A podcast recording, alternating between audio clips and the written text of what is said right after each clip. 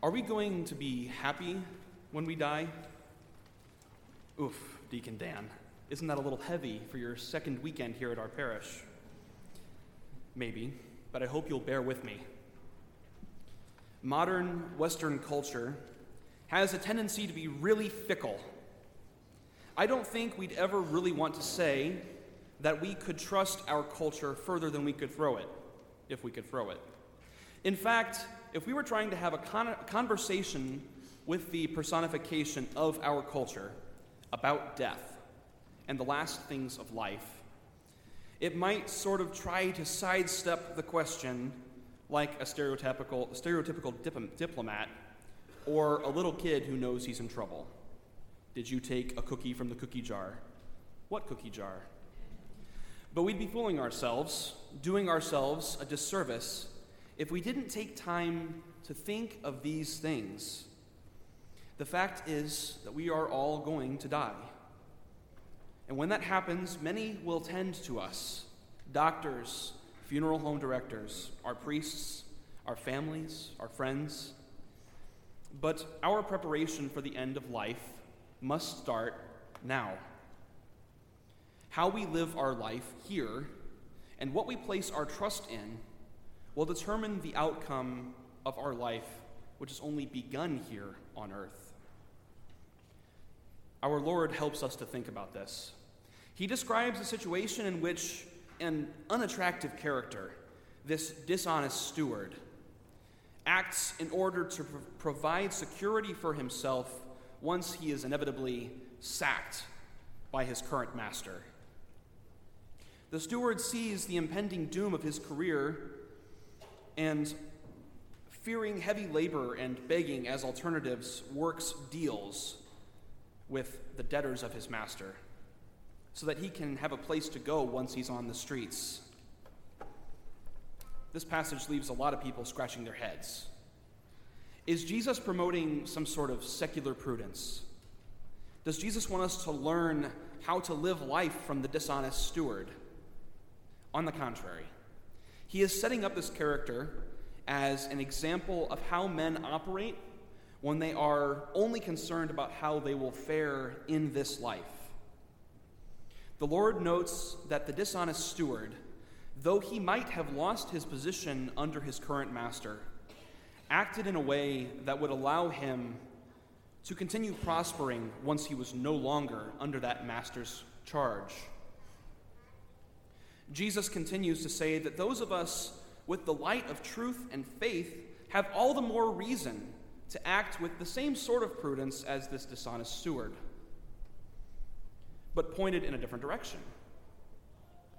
The way we act and go about our lives during this life is going to affect what happens to us when we die. We must be prudent stewards in this life if we are going to prosper in the next.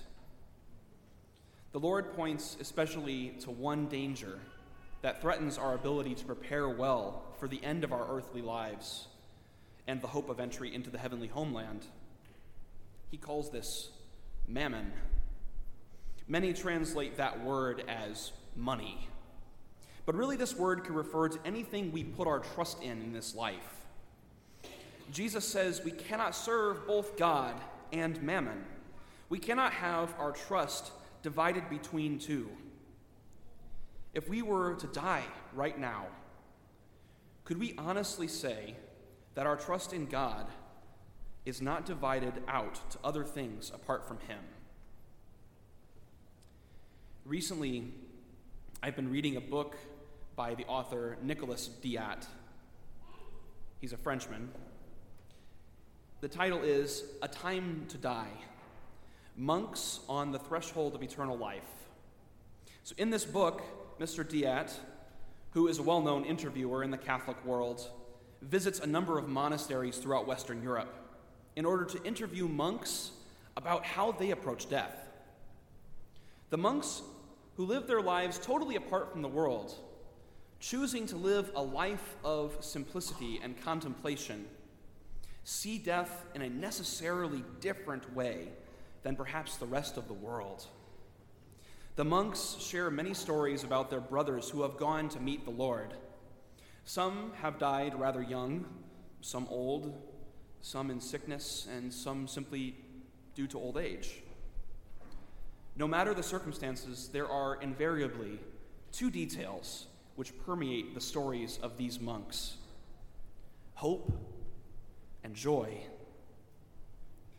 One story is about Brother Vincent Marie of the Resurrection. He's a monk of La Grasse Abbey in the south of France.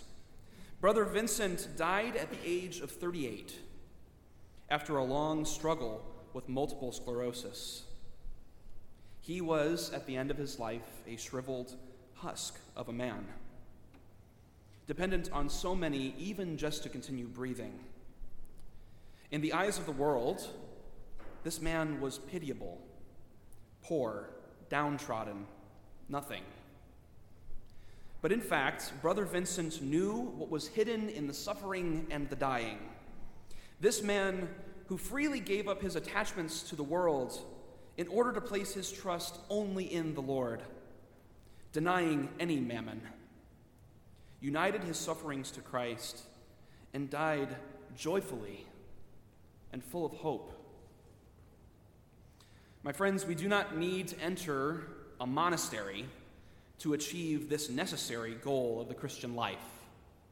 In fact, monks see themselves merely as our brother Christians who are doing the same thing we are, namely, seeking a greater trust in the Lord, worshiping Him in our attendance at Mass and in our bodies, living lives of virtue and hoping for heaven. Our world will try to tell you that you need to need it to thrive, to prosper. But that's a bold-faced lie.